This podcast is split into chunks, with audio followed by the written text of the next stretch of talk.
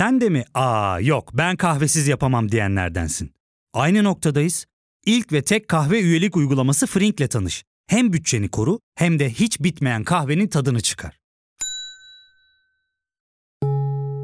Yakınlarından terapinin onlara ne kadar iyi geldiğini dinlesen de kendin için bir şeylere başlamak zor geliyor olabilir. Ya da sevdiklerine yardım etmeye istekliyken kendi ihtiyaçlarını görebilmek. Hayvel, uzman psikologlarıyla kendi ihtiyaçlarını bulmanda sana destek olacak. Terapi yolculuğuna başlamak için detaylı bilgi bölümün açıklamalarında. Trend Topi'nin önceki bölümlerinde politik alanının giderek apolitikleştiğini söylemiştik. Toplumsal kamplaşma öylesine derin yaşanıyor ki politik tarafların krizlere ilişkin politika önerileri yerine onların kimlikleri tartışılıyor. Herkes adayın kimliğinden ötürü daha fazla oy alacağını savunuyor. Mesela İmamoğlu Trabzonlu hem Karadenizlilerden hem Kürtlerden oy alabilir ya da Mansur Yavaş milliyetçi kararsız seçmenin endişelerini giderebilir mealinde gerekçelerle seçmenler kendi adayının propagandasını yapıyor. Mansur Yavaş'ı destekleyenlere ama o Kürtlerden oy alamaz deniyor. İmamoğlu'na ise Fenerliler oy vermez söylentileri dolaşıyor. Kimse şunu destekliyorum çünkü şu krize şöyle bir çözüm önerisi var demiyor. Gerçi ortada derinlikli çözüm önerileri olduğunu da söyleyemeyiz. Durum böyle olunca adayların kimlikleri tartışma konusu oluyor. Son olarak sıra Kılıçdaroğlu'na geldi. Kemal Bey'in Alevi kimliği tartışılmaya başlandı. Halbuki adayların kimliğinden çok daha derin sorunlarımız var. Bu bölümün konusu da bu olacak. Bu derin sorunlarımız çözülmezse bizi nasıl bir gelecek bekliyor? Ben Ozan Gündoğdu, derin bir nefes alın başlıyoruz.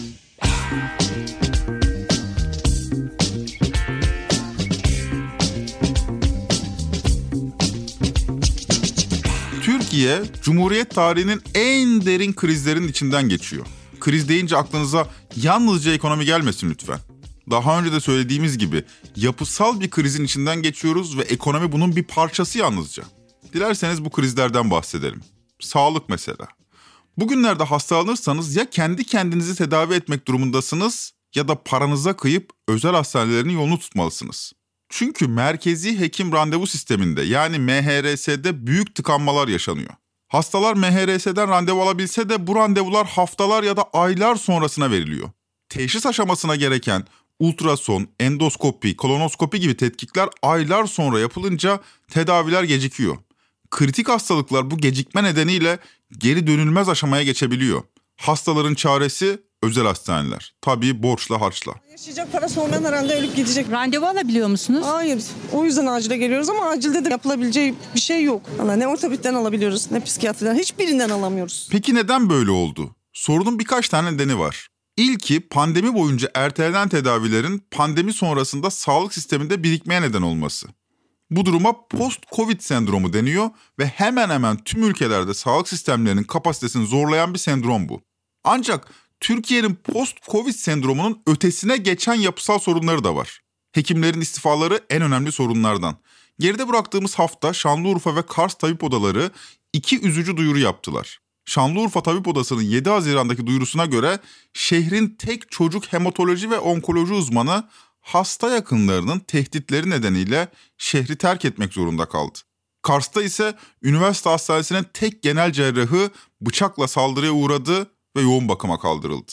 Hekime yönelik şiddet eylemleri bitmek bilmiyor. Beraberinde yaşanan ekonomik kriz de hekimlerin yurt dışına göçünü arttırıyor. Post-Covid döneminde tüm dünyada hekim açığı oluştuğundan bahsetmiştik.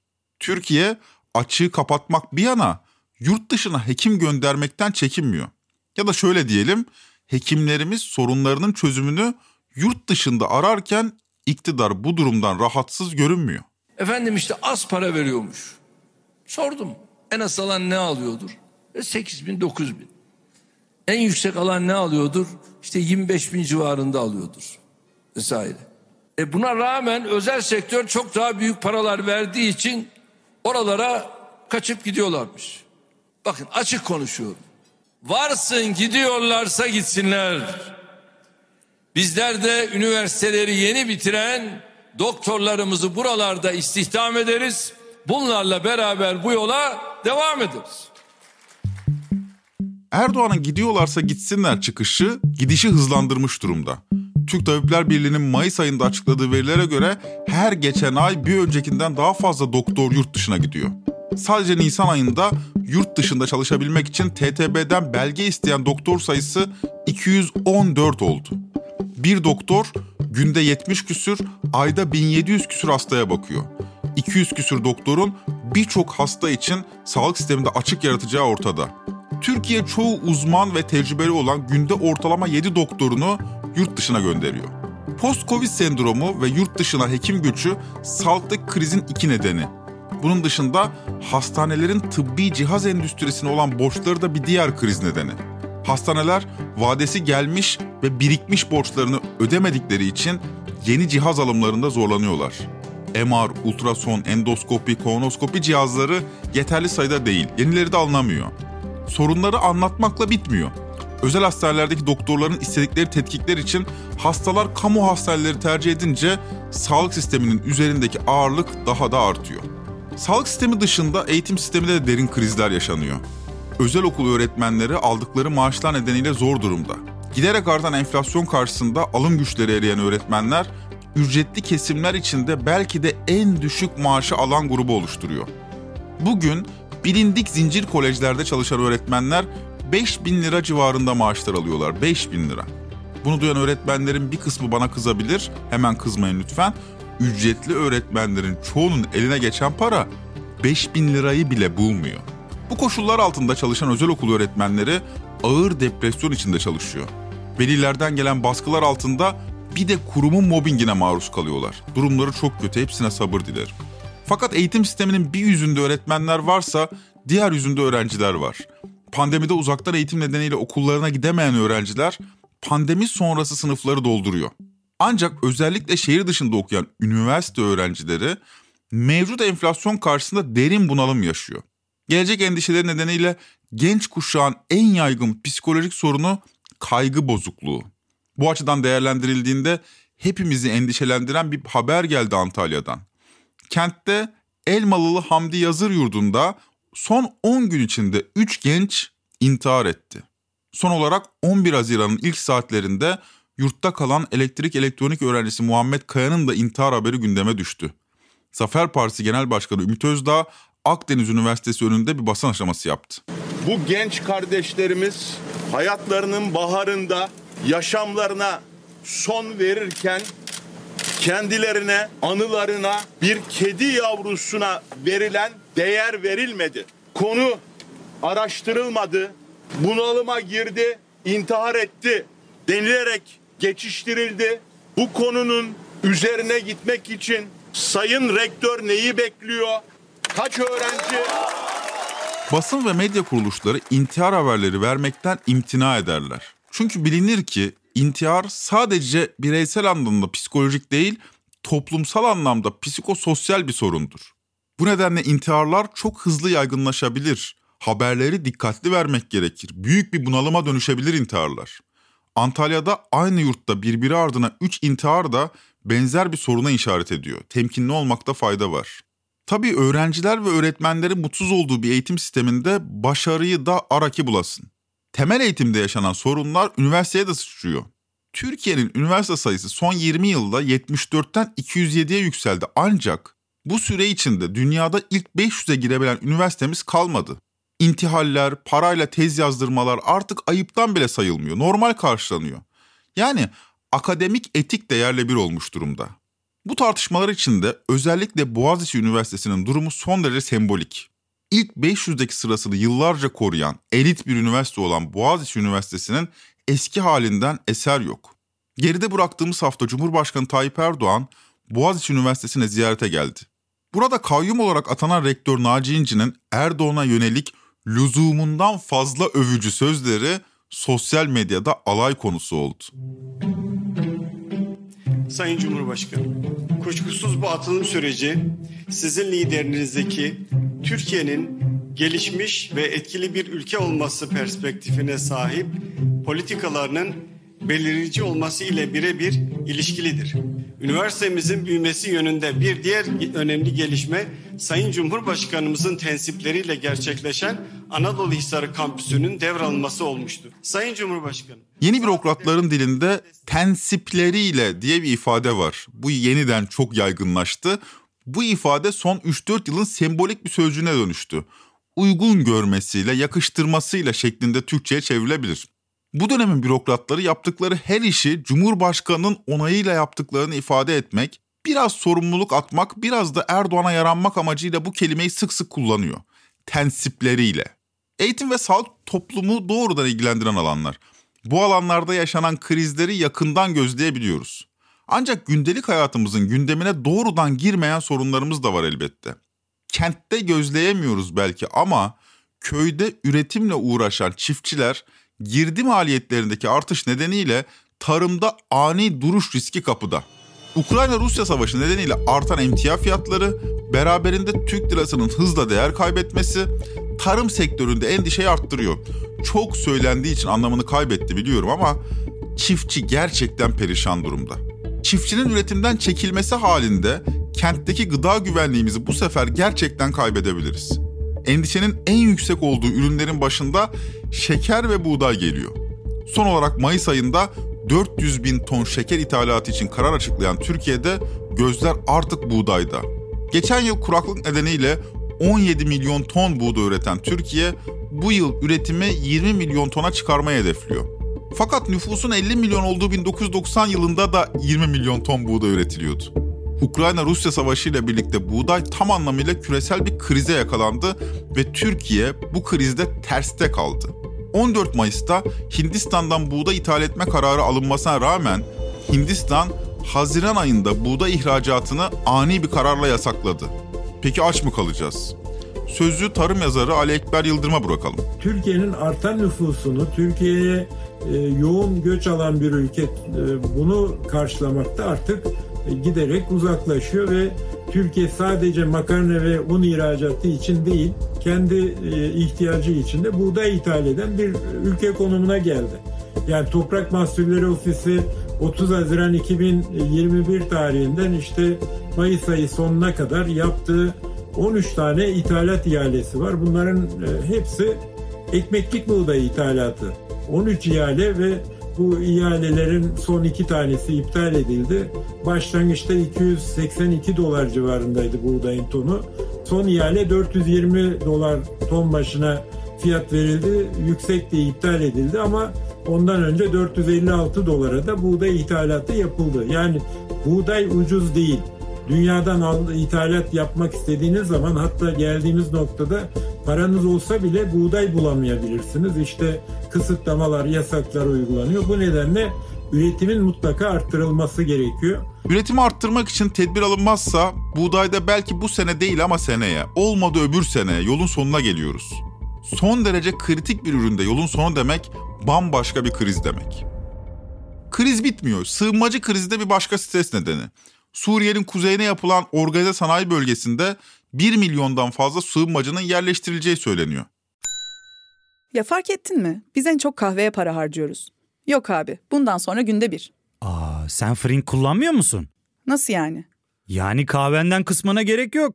Frink'e üye olursan aylık sadece 1200 TL'ye istediğin çeşit kahveyi istediğin kadar içebilirsin. Günlük 40 TL'ye sınırsız kahve mi yani? Çok iyiymiş. Aynen. Hatta şu anda 200 TL'lik bir indirim kodu da var. E hadi hemen indirip üye ol da bu fırsatı kaçırma.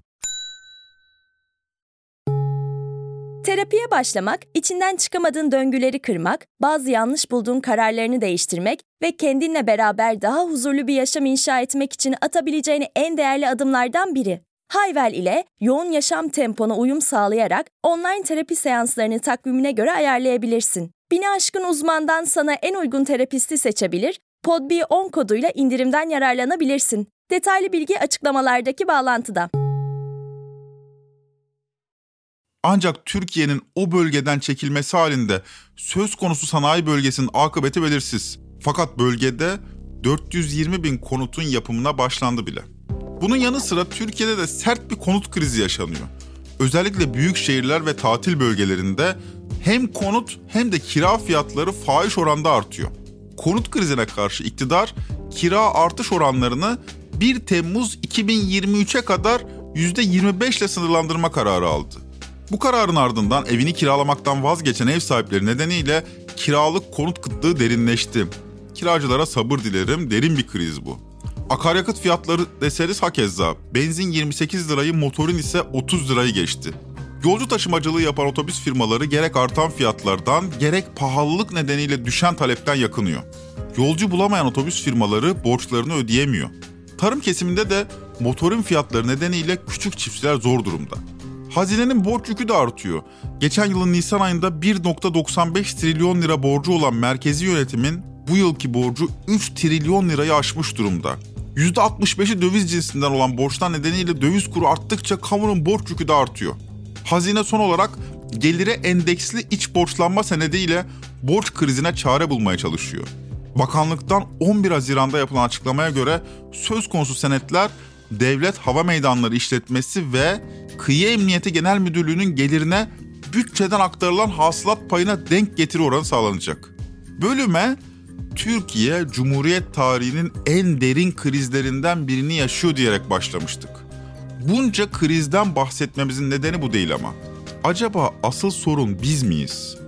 Asıl sorun toplumumuz mu? Bunca kriz acaba toplumumuzun içinden geçtiği düşünsel krizden mi kaynaklanıyor? Çünkü bunca krizlerin ortasında Cumhurbaşkanı adayı olarak tartışılan Kemal Kılıçdaroğlu'nun mezhebini masaya yatırabiliyoruz. Bu sanırım toplumsal bir kriz. Bunca derin krizlerden geçen bir ülke Alevi bir adaya bu toplum oy verir mi diye soruyor. Takip edebildiniz mi bilmiyorum. Bu hafta İyi Parti milletvekili İbrahim Halil Oral'ın bir YouTube kanalında söylediği şu sözler ilginç bir tartışmayı da beraberinde getirdi. Önce Oral'ın tartışma yaratan sözlerini dinleyelim. İslam dininin bütün mezheplerinin bütün inananları eşit görürüm. Çünkü bana dinim öyle davranmayı hitap eder. Şimdi Aleviler bizim kardeşimizdir. Bin yıldır bu topraklarda Alevilerle ve Kürtlerle beraber yaşarız. Aleviler bizim kardeşimizdir ama hani kellimun nasi ala kaderi ukuluhum diye bir ayeti kerime var. İnsanların akıllarına nispetle, bilgilerine nispetle, bilgi düzeylerine nispetle hitap ediniz. Hı hı. Yani Alevi olması benim açımdan bir engel değil. Çünkü ben tanıyorum. Ben ilkelerini biliyorum. Evet. Ama Türk toplumu açısından Sunni diyeceğimiz daha Müslüman kesim tarafından bu bir endişedir. Bu bir oy verilmemesi gereken bir saiktir, bir problemdir. Alevi olduğu için Kılıçdaroğlu'nun yapılmaması bence bir engel değil. Ama dediğim gibi Türkiye'nin o gerçeklerini düşünüp siyasetten maksat kazanmaktır. Evet. Siyasetten maksat, oyundan maksat ütmektir. Ben de o konuya Türkiye'deki genel objektif açısından baktığımda bir çekince görürüm. Aslında İbrahim Halil Oral bir sosyolojik tespitte bulunuyor. Bu toplum ya da sünni muhafazakar blok Alevi bir adaya oy vermeyecektir tezini savunuyor. Fakat bu çıkış Alevi yurttaşlardan ciddi tepki aldı. Ardından İyi Parti Genel Başkanı Meral Akşener Oral'ın sözleri nedeniyle yurt gezisinde açık açık özür diledi. Ankara Milletvekilimiz Halil İbrahim Oral bir YouTube kanalında bir konuşma yaptı. Tevil etmeye çalışmayacağım. Ben başkalarının yaptığını bizlerin yapmasını kesinlikle tasvip etmiyorum. Alevilik üzerinden yapılan her türlü tarife kim için olursa olsun şiddetle reddediyorum. Ve Sayın Kılıçdaroğlu başta olmak üzere üzülen her bir kardeşimden İyi Parti Genel Başkanı olarak özür diliyorum. Bu özrün yapıldığı yerin de bence önemi var. Sakarya'da yani muhafazakar milliyetçiliğin kalelerinden birinde Meral Akşener'in özür dilemesi bana kalırsa son derece önemliydi. Bu konuşma yapıldığı sırada Cumhurbaşkanı Erdoğan da İzmir'deydi. Onun da gündeminde Kılıçdaroğlu'nun mezhebi vardı. Sana sahip çıkarız. Mezhebinden korkma dedi Erdoğan. Şayet diyet borcundan dolayı birileri seni tehdit ediyorsa bu ülkenin polisi, savcısı, hakimi var. Onlar gereğini yapacaklardır.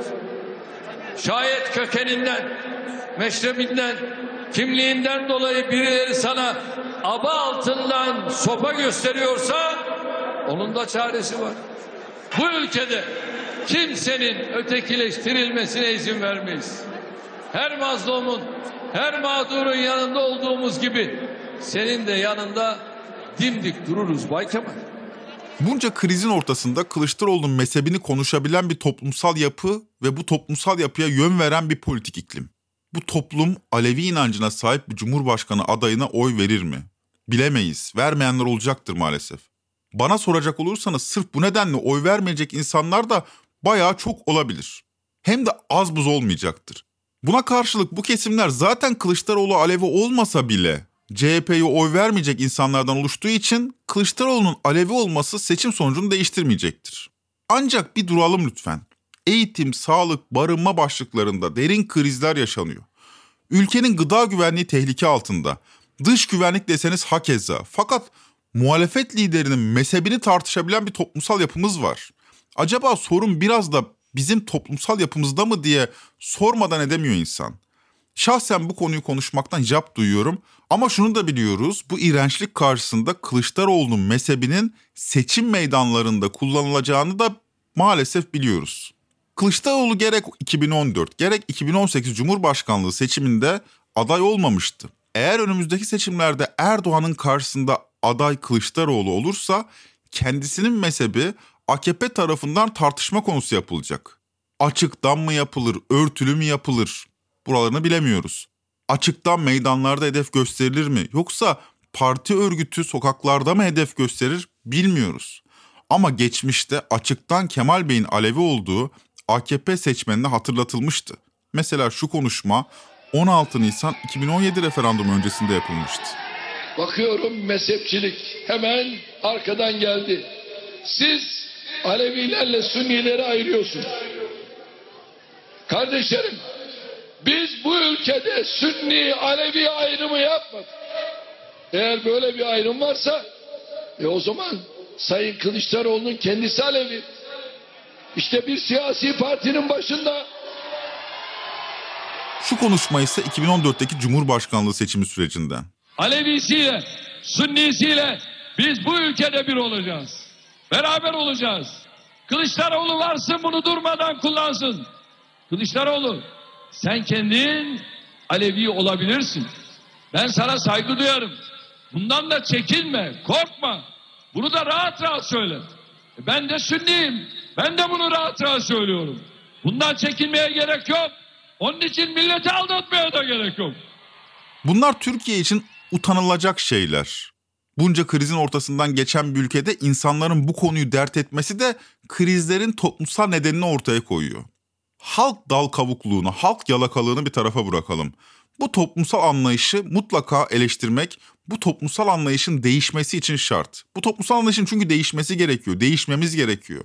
Kılıçdaroğlu sadece mezhebi yüzünden bunca kriz çözümsüz kalacaksa bence bırakalım çözümsüz kalsın. Bırakalım, ellemeyelim. Bu topraklar çöle dönsün, pisliğimizde boğulalım. Hepimize sabır dilerim. Podbi Medya ile beraber hazırladığımız Trend Topik'in sonuna geldik. Bir sonraki bölüme kadar Hızır yoldaşınız olsun. Görüşmek üzere.